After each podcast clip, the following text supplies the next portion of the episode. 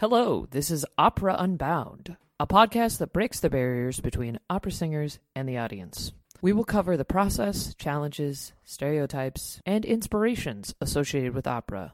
I'm Rachel Moss, the host, and this is my co host. Mike Heitman. You can learn more about our podcast at www.patreon.com slash opera unbound. All right, everybody. On today's podcast, since it is October, we are going to be talking about spooky scenes in opera and getting into some of the horror shows that are in opera that a lot of people really don't know about and or scenes that you don't necessarily think are spooky but in reality they actually are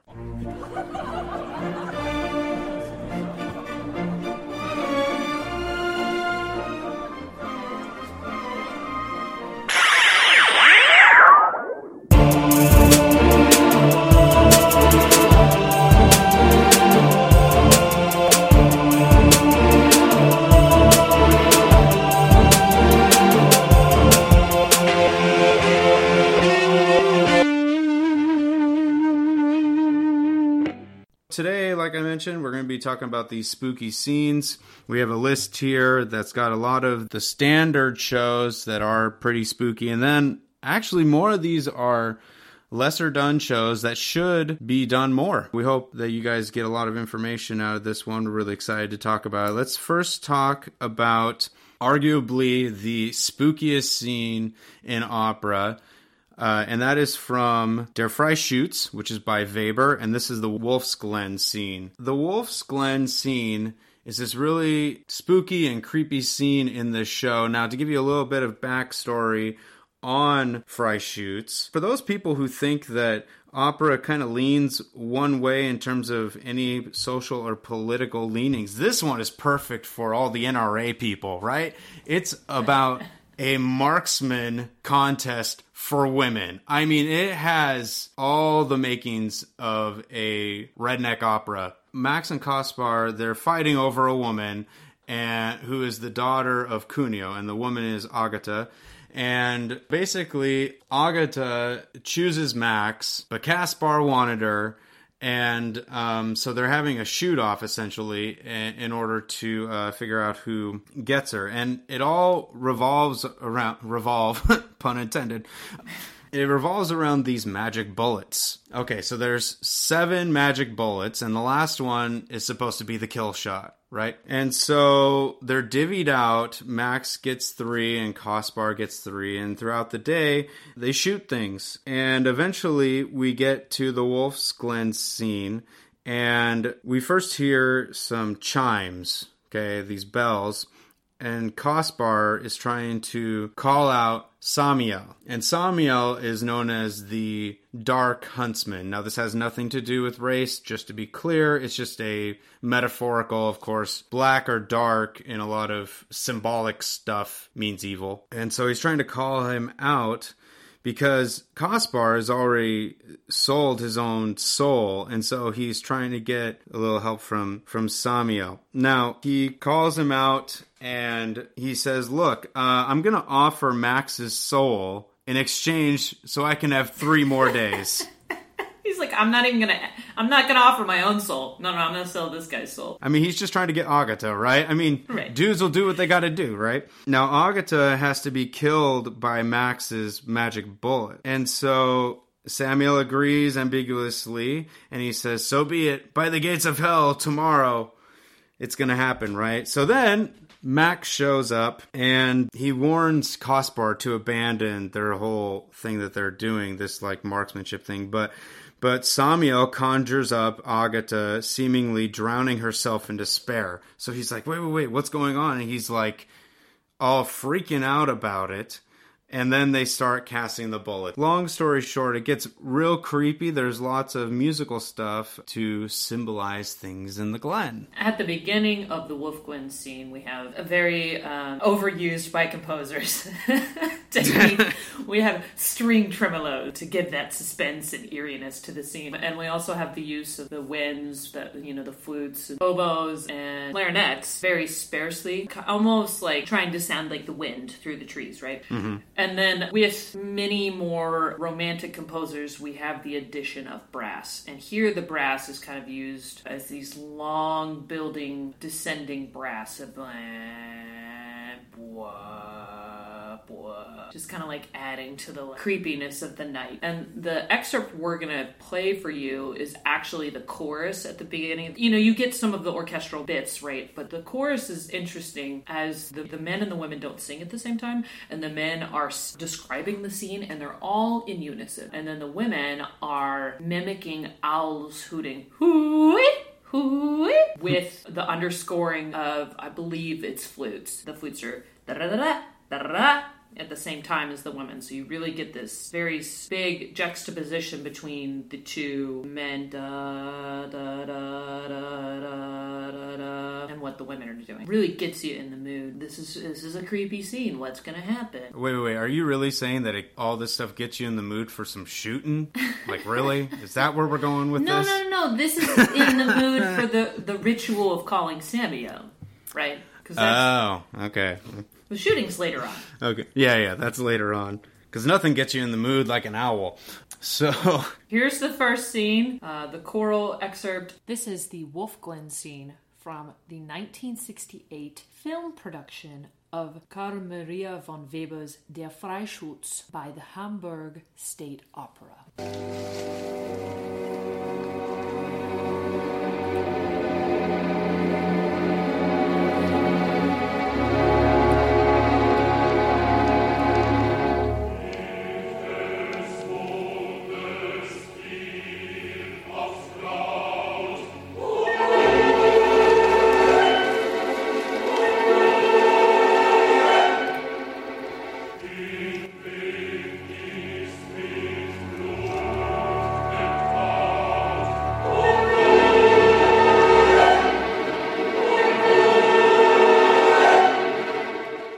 For our next one, we're going to go for a story that, unless you've been literally living under a rock your entire life, you got to at least have heard of this story, probably know it very well, because you learned about it as a child, and that is Hansel and Gretel. Hansel and Gretel is one of my favorite shows, not only to see, but also to perform in. It's it's kind of like mini Wagner. It doesn't really break too much from the actual story. Yeah, the creepy scene that we're going to talk about is obviously when the witch comes out. And so prior to this, just to give you juxtaposition, right?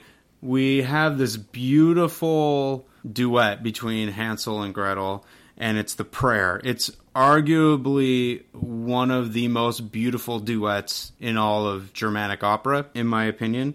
That's not romantic either, right? And romantic is in Yeah. like, the love scene. Good. Yeah, we. This isn't Siegmund and Sieglinde. Like this isn't a, a uh, incestuous duet.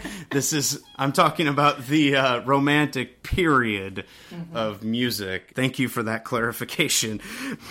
So uh, you have this, and then we open up, and it's the next day because the prayer happens during the night. They're basically like freaking out because they hear these noises and all this, and they pray so that they can fall asleep. Okay, next day, hear Gretel singing uh, all this stuff, and it's all nice and happy. And guess what shows up? The gingerbread house. And they're like, "Wait a minute, we can eat this stuff? Awesome!" And now, who lives there? The witch, and um, she has lots of creepy, creepy lines in this thing. And as per usual, she uh, tries to put them in the oven. Now, just as a side note, there are many ways that this show has been done either to make it extra creepy or to make it just different. Like, for example, there's a Covent Garden version of this where you're inside the gingerbread house and there's literally hanging children because the children are turned into gingerbread, right? Excellent. So you see these, you see these hanging children. It, it's the most morbid thing I've ever seen in a show like this. I literally was dumbfounded when I saw it, but it's very effective. And then the other one is a lot of times now the witch is played by a tenor instead of a mezzo or a contralto. but dressed in drag. And so that's that's a lot of fun too.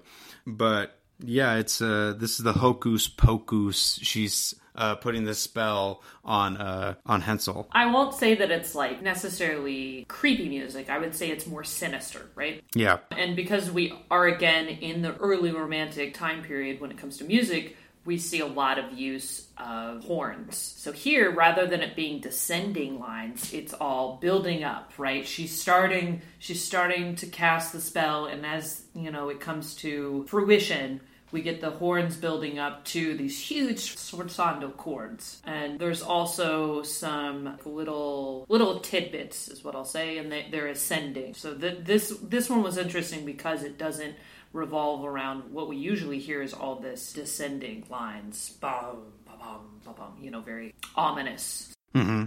And the witch's music, dun dun dun dun dun dun dun. It, it's kind of what I would say angular and uh, her her vocal lines jumps around a lot to to add to Yeah. sinister nature. Yeah, the the witch is all over the place. It's it's really you got to have a huge range to play the witch. Yeah, it's interesting. In this selection, the witch is actually a soprano. Oh, okay. Yeah, I think it goes up to B flat um at least. It does during during the Jagdrettelschild, during that scene. Uh, the, at the end, you do a B flat. Yep. And the one thing that's brilliant about how Humperdinck does this is Hansel and Gretel figure out a way while the because the witch is trying to get them in the oven, right? That's her end game. But they figure out a way to trick her into getting into the oven eh, because she they're basically like no no no no no because she's trying to lure them in and it's like this circular thing and they almost get in the oven and then they go back and they do this a few times and then they think wait a minute. Oh witch um we're we're really nervous. Um can you show us how to do this? I mean we're we're just dumb kids. I mean you know that that kind of thing. And she's like oh you stupid kids. Or you know that's basically the affect. Eh, all you got to do is you just got to do this and she gets close enough in and then they push her in and then Yeah. they have this momentous moment and what's so cool after this is it releases all the children that are uh, gingerbread so in in almost every production, you have these kids all of a sudden start showing up, and there's this children's chorus that goes with it, and it's fun. And then eventually, you get the parents that come on, like, "Hey, Hansel and Gretel, where have you been?" And they're all happy, and it's all reunited. So this, like you mentioned, this is less ominous and, and creepy, like you know, Freischütz and the other stuff that we'll talk about, but it's just very sinister. Yeah, Hansel and Gretel is a very, I would say, family friendly opera over the whole. Depending on the production, obviously. True. We're going to do a portion of the Hocus Pocus for you. Hope you enjoy it. This is Hocus Pocus from the 1981 Vienna Philharmonic production of Hansel und Gretel by Humperdinck.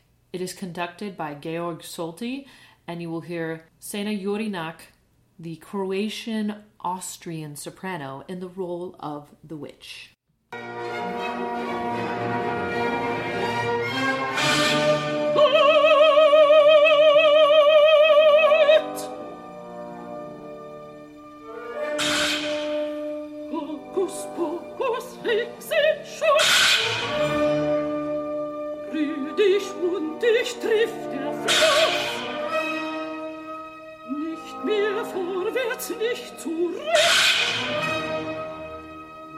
Dich mit dem bösen Blick.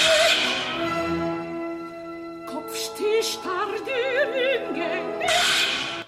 All right, so now let's move on to a show that Rachel and I are both very familiar with and we've talked about before for various reasons. This is the epic Don Giovanni. Okay, Mozart, one of his greatest operas they wrote, most popular. And this scene is the Commendatore scene. Now, for those of you who aren't familiar with Giovanni, Giovanni, of course, is a serial seducer, to put it bluntly, or lightly, I should say. And he just loves women, and he thinks that he's going to be able to get away with it uh, ad finitum. But that's not really how life works.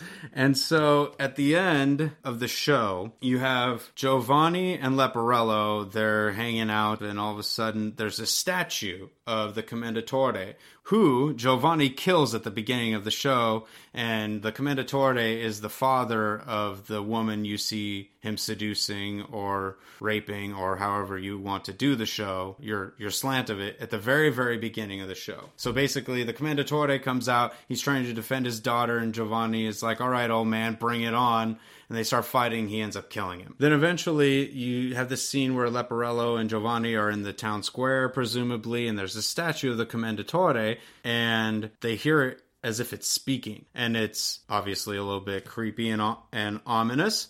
And then they move on, right? And then towards the end of the main last scene, Giovanni and Leporello and Giovanni wants to like have a bunch of people over for a party. Oh, one thing I forgot to mention is that when they hear the voice earlier, Giovanni's like, invite him to dinner. Like, let's just have him. And so th- now you're at this dinner scene. That's when the Commendatore actually shows up. Of course, he's a, a spirit at this point. He basically is trying to say, look, Giovanni, you're horrendous. Why don't you repent? Otherwise, you're going to hell. And Giovanni's like, screw you, dude. I'm not repenting. Whatever. You can't do anything. You can't touch me. And you're not even real. And eventually it gets to a point where the Commendatore is like, Here, you don't think I'm real? Grab my hand. And Giovanni's like, This dude, whatever. So I'll grab his hand. this is not real Leporello. This is so dumb. And Leporello's freaking out because he's, I guess, a scaredy cat or whatever. And Giovanni grabs his hand and realizes that it's more than just his imagination. His the hand is ice cold. The Commendatore tries again to get Giovanni to repent. He refuses, refuses, refuses, and then all the spirits come and take him to hell. That was the original end of Giovanni. Um, and how uh, when I adapted it, that's how I ended it too. Uh, but actually, later, I can't remember who told Mozart that he needed to change it. There was some probably a king or whatever because that's just how it was back then. So then he added a postlude because they wanted it to have a moral at the end. So you have all the other main characters come out and basically do this postlude about how they feel about Giovanni. So musically, this scene with the Commendatore begins with um, another technique that's often used by composers a diminished chord. Mm-hmm. Right? Yeah, it's the chord. Uh, one of my music theory teachers told me it's always the chord that sounds like the train is about to hit the car, mm-hmm. and it's the the horn of the train. Do do do do do do do. Yeah. So. Um, and then it's followed by this kind of eerie sea of strings that are sparse but yet uh, slowly undulating. It's such a cool combination with what they usually choose is a very very booming va- bass voice. And in the selection we have um, i found a snippet of morris robinson great uh, american bass singing this. It's just so fantastic. Again with this scene we also have this descending bass lines um, both in the music but also in the actual vocal line of uh, Commendatore. Mm-hmm. You'll have this more undulating orchestra movement, and then when whenever the Commendatore is being very commanding, you'll get a very thunder-like explosion out of out of the orchestra. And as you men- mentioned with the ending of this scene, with Don Giovanni being dragged off to hell um, you get that sort of uh, illusion of, of fire and, and the flames licking through the strings in particular. It's a, it's a very, very cool effect that Mozart was able to create in the orchestration of this scene. I, I guess if you were a kid, which I don't know if a kid should watch this opera, but it would seem rather rather creepy, this yeah. scene. But it does have elements that make it very spooky. And we are talking about a spirit coming back from the dead to um, exact his revenge. One thing I I thought of as you were um, talking, I was thinking about how this sounds in my head because I've just heard it so many times. One thing that's really cool about what Mozart did, both with the Commendatore and the spirits, is you'll notice that there really isn't a lot of movement in terms of the intervals. It's not like it's all one note, but like there isn't a lot. Usually the commendatore will be like bum bum bum bum bum bum bum like it's not moving. yep. It's it's very stepwise motion. Yeah, yeah, which means it's very steady and very calm. He's just basically like, "Look, Giovanni, this is your chance." He's not, "Look, Giovanni, this is your chance. Do it now, now." Whereas um, Yes. Giovanni is kind of in the middle, and then Leporello's like freaking out. So it's very uh, interesting how the emotions are being brought out of the various characters by Mozart. The other thing too that I I find hysterical, and I think we I think uh, President Trump mentioned it in that uh, video or the the interview that you did. There's a version of this that literally I don't know if it's the lighting or the actual makeup, but it looks like the Commendatore is like blue, like the Blue Man Group. I think it's Kurt Moll is the is the bass. It's just so, I, yeah, so think you're right. ridiculous. Yeah. I'm like, this is not what you expect a, a spirit to look like. I mean, it's a when you hear the guy open his mouth, you're like, okay, that's freaky. But it's just the dichotomy between what you're kind of expecting it to be and and not, you know. So anyway, This selection comes from the 2011 Florida Grand Opera production of Don Giovanni. In the role of Commendatore, you will hear bass Morris Robinson. Don Giovanni is sung by David Pittsinger, and Leporello is Tom Corbeil.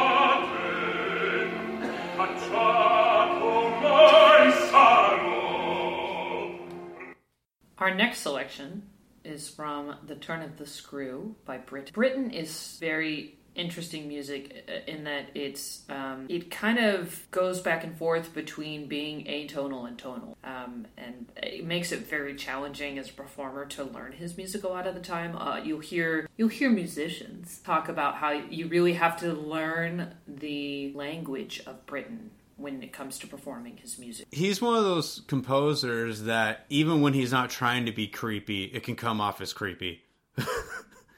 I mean, I don't, I honestly don't know Albert Herring that well, which is his, I think, only comedic opera. But every other thing that I've heard, uh, I've done ex- excerpts from The Rape of Lucretia. You, of course, have done the whole show of Rape of Lucretia. And when I've heard excerpts from The Turn of the Screw, not the one that we're going to talk about, but there's the the tenor aria about Miles. I mean, Miles is a kid and he's like trying to seduce him or whatnot, talking about him. It's very pedophilic. Yep. Yeah, it's just he's brilliant at being creepy, you know. So if that's that's your thing.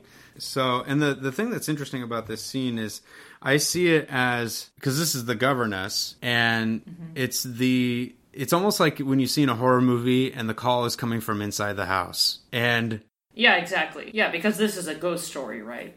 Yeah. Yeah, and all of a sudden they see the ghost in the room. This is how it all goes down. And so when he uses the the dissonance and all the all the different techniques, it's very very effective and I mean honestly a lot of the techniques that the the composers in the 20th century and the 21st century, they're not that different than what you actually hear in real horror movies in the soundtracks. I mean, they had to get it somewhere, right? Yeah, and they just copy from the best, the classical composers. So wait, does that make all these horror film people posers? I don't know.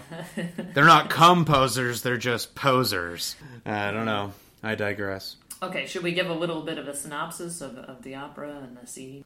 So, at the beginning of the show, they are singing about this young governess who cared for the, the kids at the Bly House, which is where this takes place, which is this English countryside house. This governess that they're talking about of course, is Miss Jessel. Now, she had been hired by by the uncle of the kids, uh, to be the guardian because he was too too busy with life. He lived in London, had his own things going on, but he has these two kids that he's got to take care of, and so he gets a, a governess to do that. So after he hired her, though, he he gave her three stipulations, which is don't write to me, okay, which is kind of a, a dick move.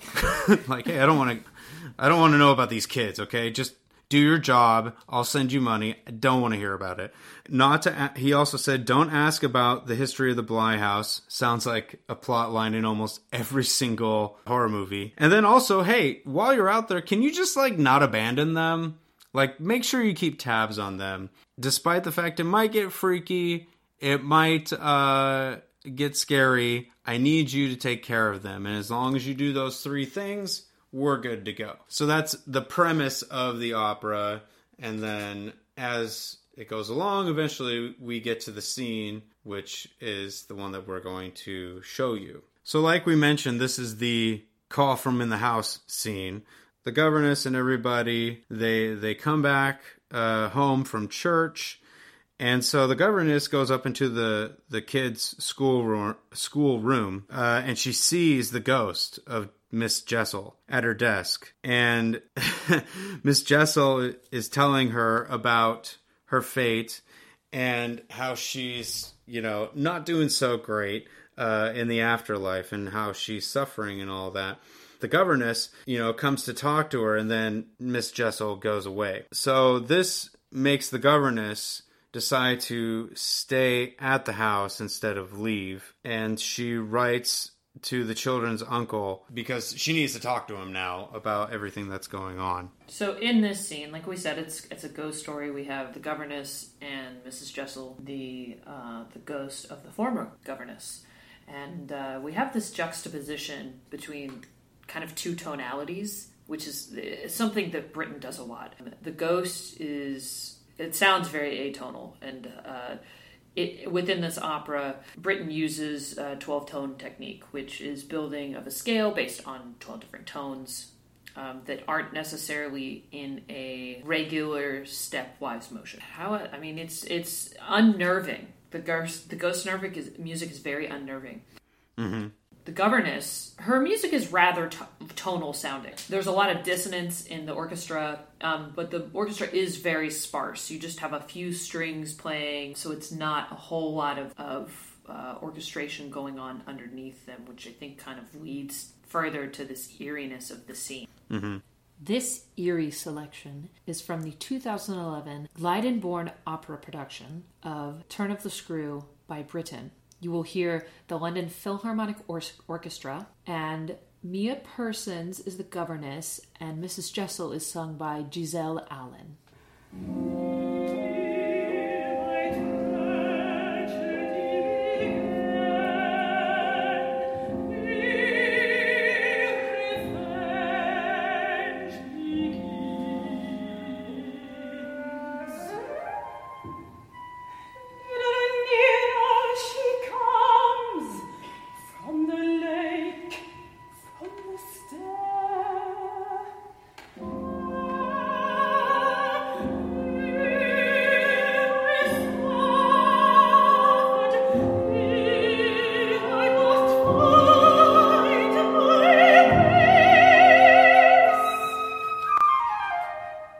For our next one, we go to another story that a lot of people know, and that is Macbeth. Because lots of people know it, we're not going to get into the storyline and all of that stuff. But the the scene we want to do is at the beginning of the show. It's the witches scene, and it sets up a lot of things. And yeah, it's by Verdi, so obviously it's going to be great music. Verdi is one of the greatest composers ever, and it's got that energy. Like once you hear it, if you know Verdi's music at all, you're like, "Yep, that's that's all Joe Green right there." So what's going on in this scene? Like we said, it's a witches scene, so we have a very storm-like setup from the orchestra setting up the double bubble boil and trouble of the witches, right?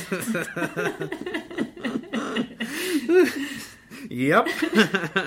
we've uh, we've got like a lot of sequences. In this one, you get both ascending and descending lines. Uh, you have more descending lines than ascending, but you have these large builds to explosive. Uh, again, thunderous like moments, and then it goes to very subito. This is, I, I think, this is just another example of how great of a composer Verdi is, especially with with choruses. He wrote some of the best choruses that there Oh, are totally. music. Does a fantastic job of exhibiting the spell like incantations in the vocal lines of the Witch's chorus. This selection is from Teatro alla Scala's 2000 to 2003 production of Macbeth. It is conducted by Riccardo Muti, and you will hear the chorus sing Che faceste dite su, the witch's chorus.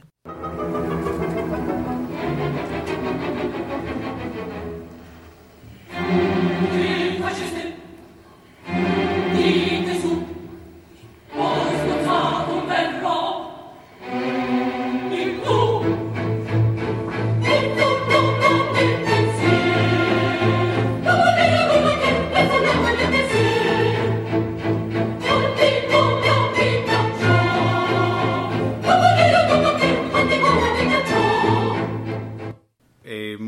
recent opera in the grand scheme of things. It premiered in the 60s at the New York City Opera. This is the Lizzie Borden opera. Now, for those of you not familiar with Lizzie Borden, because you're not into all the crime history of Massachusetts in the late 1800s, you probably may not know about this, and this takes place in Fall River, Massachusetts. And what ends up happening is we have Lizzie Borden, who is the daughter of Andrew Borden, and this is now his second wife, Abby Borden. And so this basically is a story about a daughter who can't get what she wants, and so she takes matters into her own hands to get what she wants. What she wants is to marry this guy, Jason McFarlane. And her dad is like, uh, no. If any person in this family is going to marry Jason, it's not going to be you, it's going to be your sister. And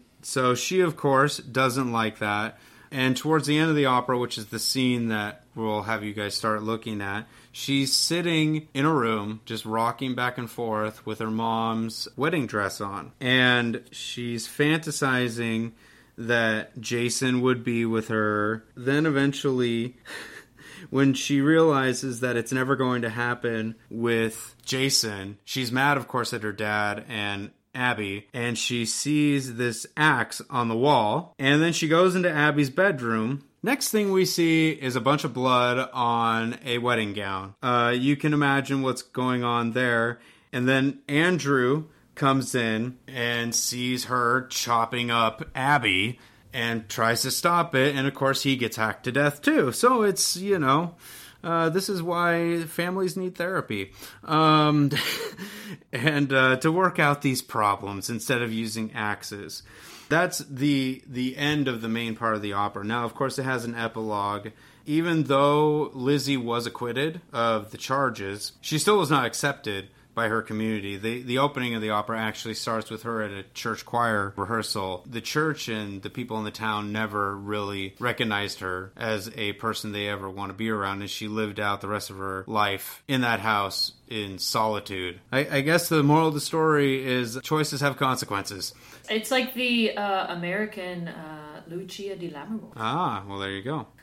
I mean, because she she basically is having a, a mad scene, right? Yeah. In this production, you see her, like we said, she's got the wedding dress of her mother on, and she's in a rocking chair. This song that she sings, "Kill Time, Kill Time," sounds like uh, like a kid's song. Yeah. like ring around the rosy, pocket full of posies, that sort of thing. Mm-hmm. And that has its own level of creepiness. To build on top of that, we have a lot of dissonance in the strings. And we have this loping bass. Mm-hmm. Kind of like if you think about uh, Peter and the Wolf, Oh, yeah, yeah. the loping of the wolf, thematic sound that you get. You get the same thing here, yeah. And she's singing this kind of nursery rhyme song, talks about like the blood red color of the leaves and the decomposing and all those sorts of things before she goes and commits murder. So it's uh, a, definitely a, a spooky scene in this entire opera of madness. Totally. This is a selection from New York City Opera's 1999 production of Lizzie Borden. You will hear Phyllis Pancella, the mezzo soprano, singing Lizzie Borden. Till time till time. Father's away,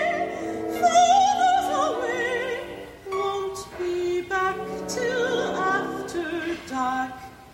Hide in a mound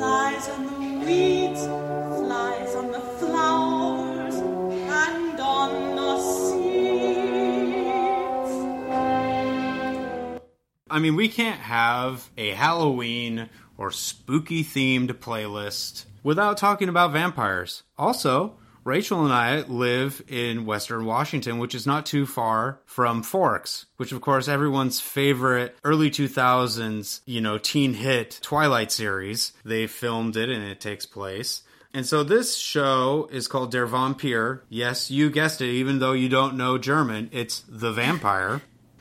um, good on you. And so it's a show about a vampire. And the vampire's name is Lord Ruthven. And this scene comes from the beginning of the show, and he's laying out basically what he's got to do that day, which is in order for him to not die, he's got to kill three people three women a year. You know, it, it almost has a little bit of a, a Mikado uh, tie to it, right? Because Ko-Ko, he's got to behead enough people to keep his job. Um, and so it's kind of the same thing. And the, the aria we're going to have you listen to is called Ha welche Lust, which which is translated to Ah, what pleasure. And so he's talking about the pleasure of getting blood and uh, doing the vampire thing. I don't know. The more I read this text, I'm just going to give you. This is one of the um, the verses from it. The more it just makes me think of the Count on uh, Sesame Street. But anyway, it says, "Ha, what pleasure with loving caress, with lascivious courage, the sweetest blood, like sap of the roses, the red purple lips, ah ah ah, like that's just it's undulating to sip." And when the burning things, uh, burning thirst is quenched, when the blood oozes from the heart, one, two, three, when the gro- they groan full terror, ha, what a la, ha, ha, height. It's a really great aria. The one thing I do wish about this piece is that there was it was more easily available score wise. I've I've wanted to to learn this aria because I've heard it like in recordings, but finding a score isn't always the easiest thing. But that's a completely unrelated and side note.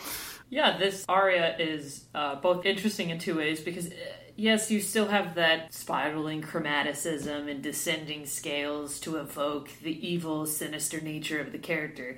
But because he's kind of reveling in, you know, taking the blood of his sacrifices, it also has this characteristic romantic quality to it, as if he's singing a love aria, right?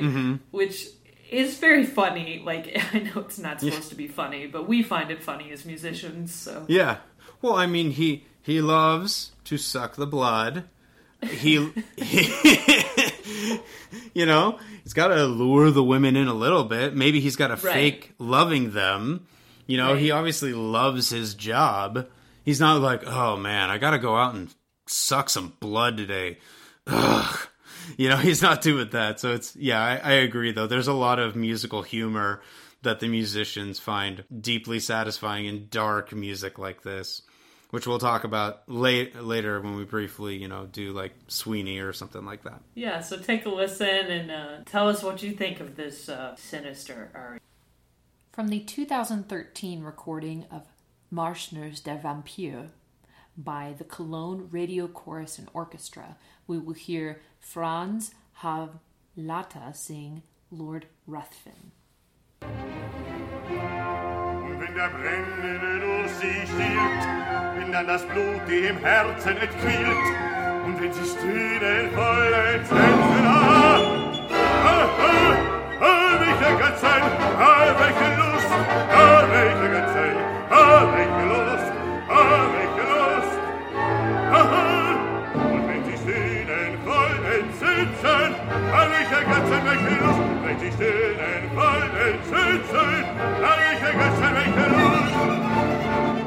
Going along with when you have a, a Halloween themed list without a vampire, I suppose another one that you can't have without it is the devil, right?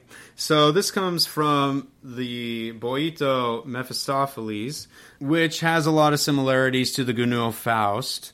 And Mephistopheles is, of course, the devil, Satan. And um, this is towards the beginning of the show, and he's just basically giving a synopsis of who he is, what he's all about.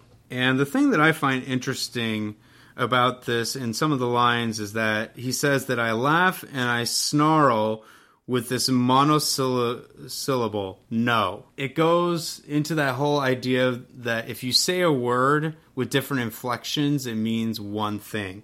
So then he'll say, like, I destroy, I attempt, I roar, I hiss, no. So all those things can be within that no. You know, we have different names for certain arias. Like, there's multiple Willow songs, right? There's one mm-hmm. from the Ballad of Baby Doe. There's one in Otello. There's the catalog aria, which is Leporello's aria, talking about how many women Giovanni's been with. This one is called the Whistling aria Yeah. he'll like sing a verse and a chorus, and then he has this whistling thing in the interlude. It's going and then you hear this. But it doesn't. That sounded more like a like an ambulance, but it, it's like an actual whistle that they use in the orchestra. So it's the the evil wind and like it's really really really cool. And the excerpt that we have is uh, Sam Ramey, who is the epitome of the perfect voice to play the devil. He literally has a album called A Date with the Devil where he sings Lucifer's music. Um, and and uh, and uh, yeah, it's a really great album actually. This show doesn't get done very often, and a lot of it actually has to do with finding a singer who can sing this role. yeah. It's not an easy role to sing, and it takes a a voice like Sam Ramey or someone who is, you know, uh, bass baritone that that has both ends of the range. Though Yeah. It's another one of those that takes a wide range. It's very, very hard technical music. Um, and in this aria, like you said, it, has a lot of sinister things. Uh, it has this talking about laughing, which I find interesting that the, the character itself doesn't do more laughing in its singing like he does in the Gounod version. Oh yeah, and the serenade and all that. Yeah. Yeah. But you do hear you hear it in the orchestra instead. This mimicking of laughter, and again we have descending low notes. But it's a it's a very fast paced aria too. Mm-hmm. And the whistling, Yeah. I actually thought Sam Ramey was whistling. Well, I mean, maybe he is, but you would think with how much noise is coming out of the orchestra, like how loud is that actually going to be if it's in a big hall? But Yeah, maybe I'm wrong. I mean, it sounds like the you know like the the whistle that like cowboys do. Oh yeah, That's what it sounds like to me. And knowing that Sam Ramey is from my great state of Kansas, yes he I is. might actually know how to do it. Yeah. It's one of those things that you, those like special skills part of your resume, right? Can whistle really loud. really loud. Yep. I'm trying to think. I used to have some funny things on my resume, but I can't. Like the the extra stuff. Oh, I used to put that I'm a former prison guard, which is true. Um, So I'm like, if you have any jailer ones, I don't have to go very far for the inspiration. But anyway, From the 1989 San Francisco opera production of Mephistopheles by Boito, we will hear Samuel Ramey as none other than the devil, Mephistopheles. Parte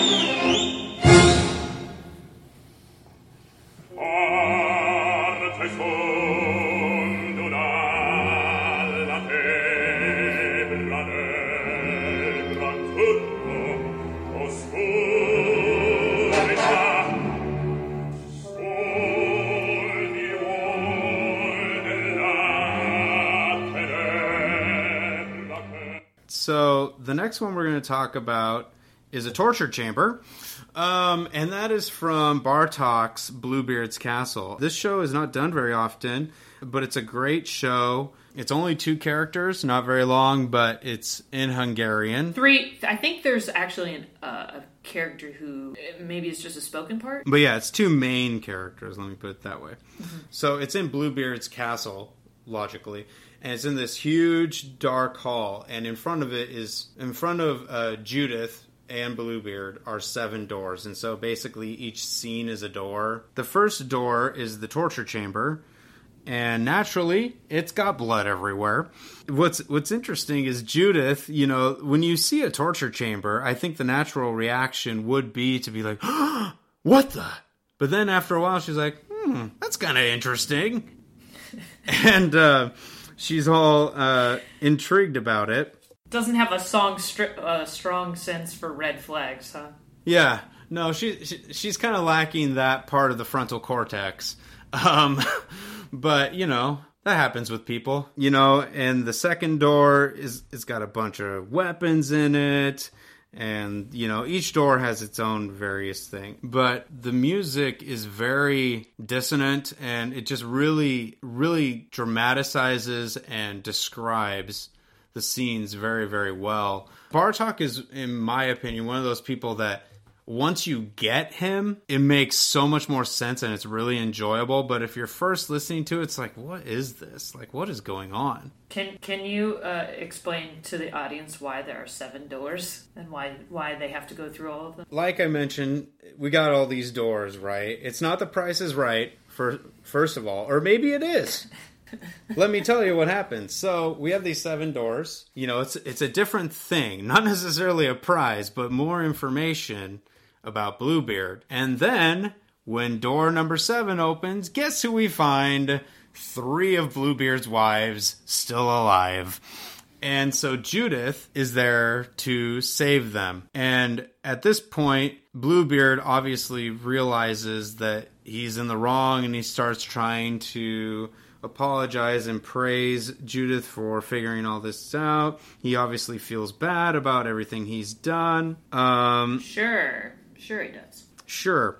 And uh, then eventually, uh, Judith and the wives escape, and all the doors close, which leaves Bluebeard in darkness to deal with all the things that he did. So, long story short, dudes, make sure you do the right thing because these women are very smart and they will haunt you and figure you out, take you out at the knees emotionally.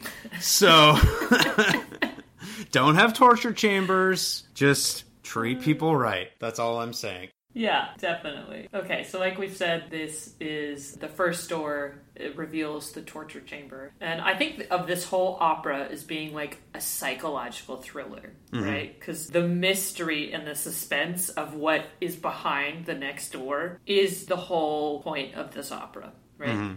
Yeah. And like we said, behind the first door is the torture chamber, and it's also referred to as like the red room because everything is covered in blood. And we have an extreme amount of polytonal music throughout the whole opera, but you definitely see it exhibited in this first scene. And there's like the chromatic undulations in the strings. Judith, a lot of her lines are like these large descending leaps, which, yes, she came to save the wives, but like, you know, she's got to live through this whole situation first. So she's definitely going through some shock and horror, uh, probably in this first room. And there's a lot of things in the orchestra that play to this anxiety that I is uh, exhibiting what she feels in this scene. From the 1981 film production of Bartok's Bluebeard's Castle, we will hear the London Philharmonic Orchestra, conducted by Georg Solti, and Sylvia Sass as Judith, and Kolos Kovacs as Bluebeard.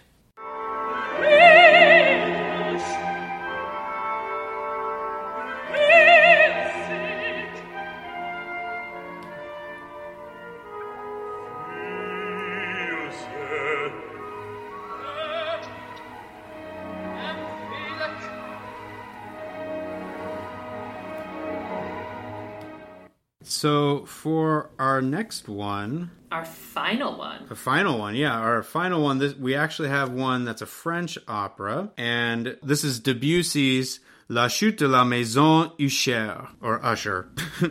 Which is incomplete. It's an incomplete opera. yeah, it's an incomplete opera. This is based on Edgar Allan Poe's uh, The Fall of the House of Usher, which, as we all know, Edgar Allan Poe always wrote the most lighthearted material.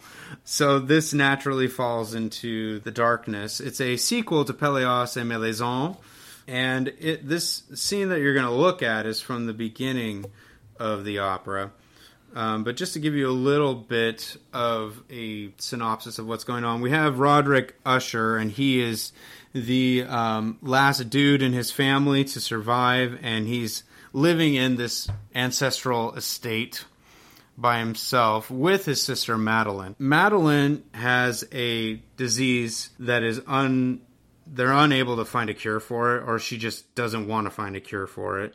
And so Roderick is, you know, they're living as recluses really, but he begs a friend to come and and visit Madeline. And after the friend shows up, Madeline dies and she's buried in a vault beneath the house. Okay, well, fast forward towards the end of the opera. Well, turns out that she was actually buried alive and she's crawled out of the vault to find Roderick. And then this becomes very uh, obviously scary because here I thought you were dead, but you're not. I saw you go into the vault. We buried you, but you came out. That's the basic overview of of the We, show. ca- we call that spite. Yeah. like, oh, so you think you can bury me? You think you can like lock me in this vault? What up now? In this scene, I think the things that are very distinct about how this was orchestrated and composed, we have the use of a slow, steady drum beat and um, very stepwise modal music for the vocal line. And I don't know if it's Uh, in the scene or if it's like the, uh, the end of the scene into the next scene. There's um, this use of the harp combined with dissonant horns, which I thought was a really cool combination. Mm-hmm. But this again has a lot of dissonance and suspensions and sparse strings to give that eerie, creepy tea house feel. Yeah, when when composers do this, it's almost as if they're trying to say, you know what? We're going to just let you sit in this for a little bit when it's sparse like that, and then just give you little things instead of. Composers are giving us information all the time, right? But sometimes it's the lack of information that makes it actually worse. Right, and where where your imagination as a human goes. Yeah, Right? yeah, exactly. Our final selection comes from a 2013 recording of Debussy's La Chute de la Maison Usher, recorded by the Göttingen Symphony Orchestra conducted by Christoph Müller, featuring William Dazeley as Roderick Usher.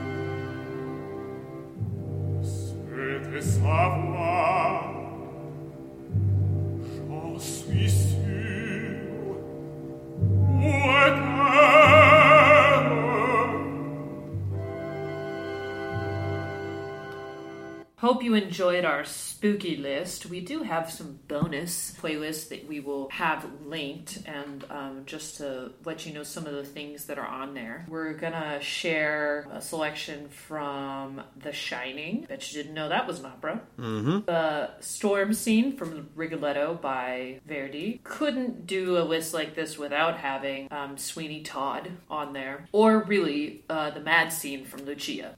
This isn't necessarily a spooky thing as in subject, but um, I think that it just because it's so atonal is kind of creepy in its own way, and that's um, Pierrot Lunaire, and I have a actually an English version of the Sick Moon Oh, nice. portion of it. Um, definitely take a listen to that. Also, thought we should include a selection from Ghosts of Versailles, so we will be sharing They're Always With Me. And then a selection from Elektra, Wozzeck, The Flying Dutchman. And here's a real kicker I'm going to share a recording of me singing Ulrica's aria from Un Ballo in Maschera. And if we can find it, we we there's actually a zombie opera. We'll see if there's excerpts online, but that's Yeah. also a thing too. We compiled these lists to give you something to listen to as we lead up to All Hallows Eve. Dun-dun-dun. We hope you enjoyed, and uh, we'll see you next time. Bye. Thanks for listening to this podcast episode. We hope you enjoyed it. We'd love to hear your thoughts and requests, so leave us a comment below. For more information about the podcast or for extras, check out our Patreon page, www.patreon.com slash opera unbound. You can help support the creation of this and much more content for as little as $3 a month. Like and subscribe to our channel and also follow us on Instagram at Opera Unbound to stay updated. Ciao!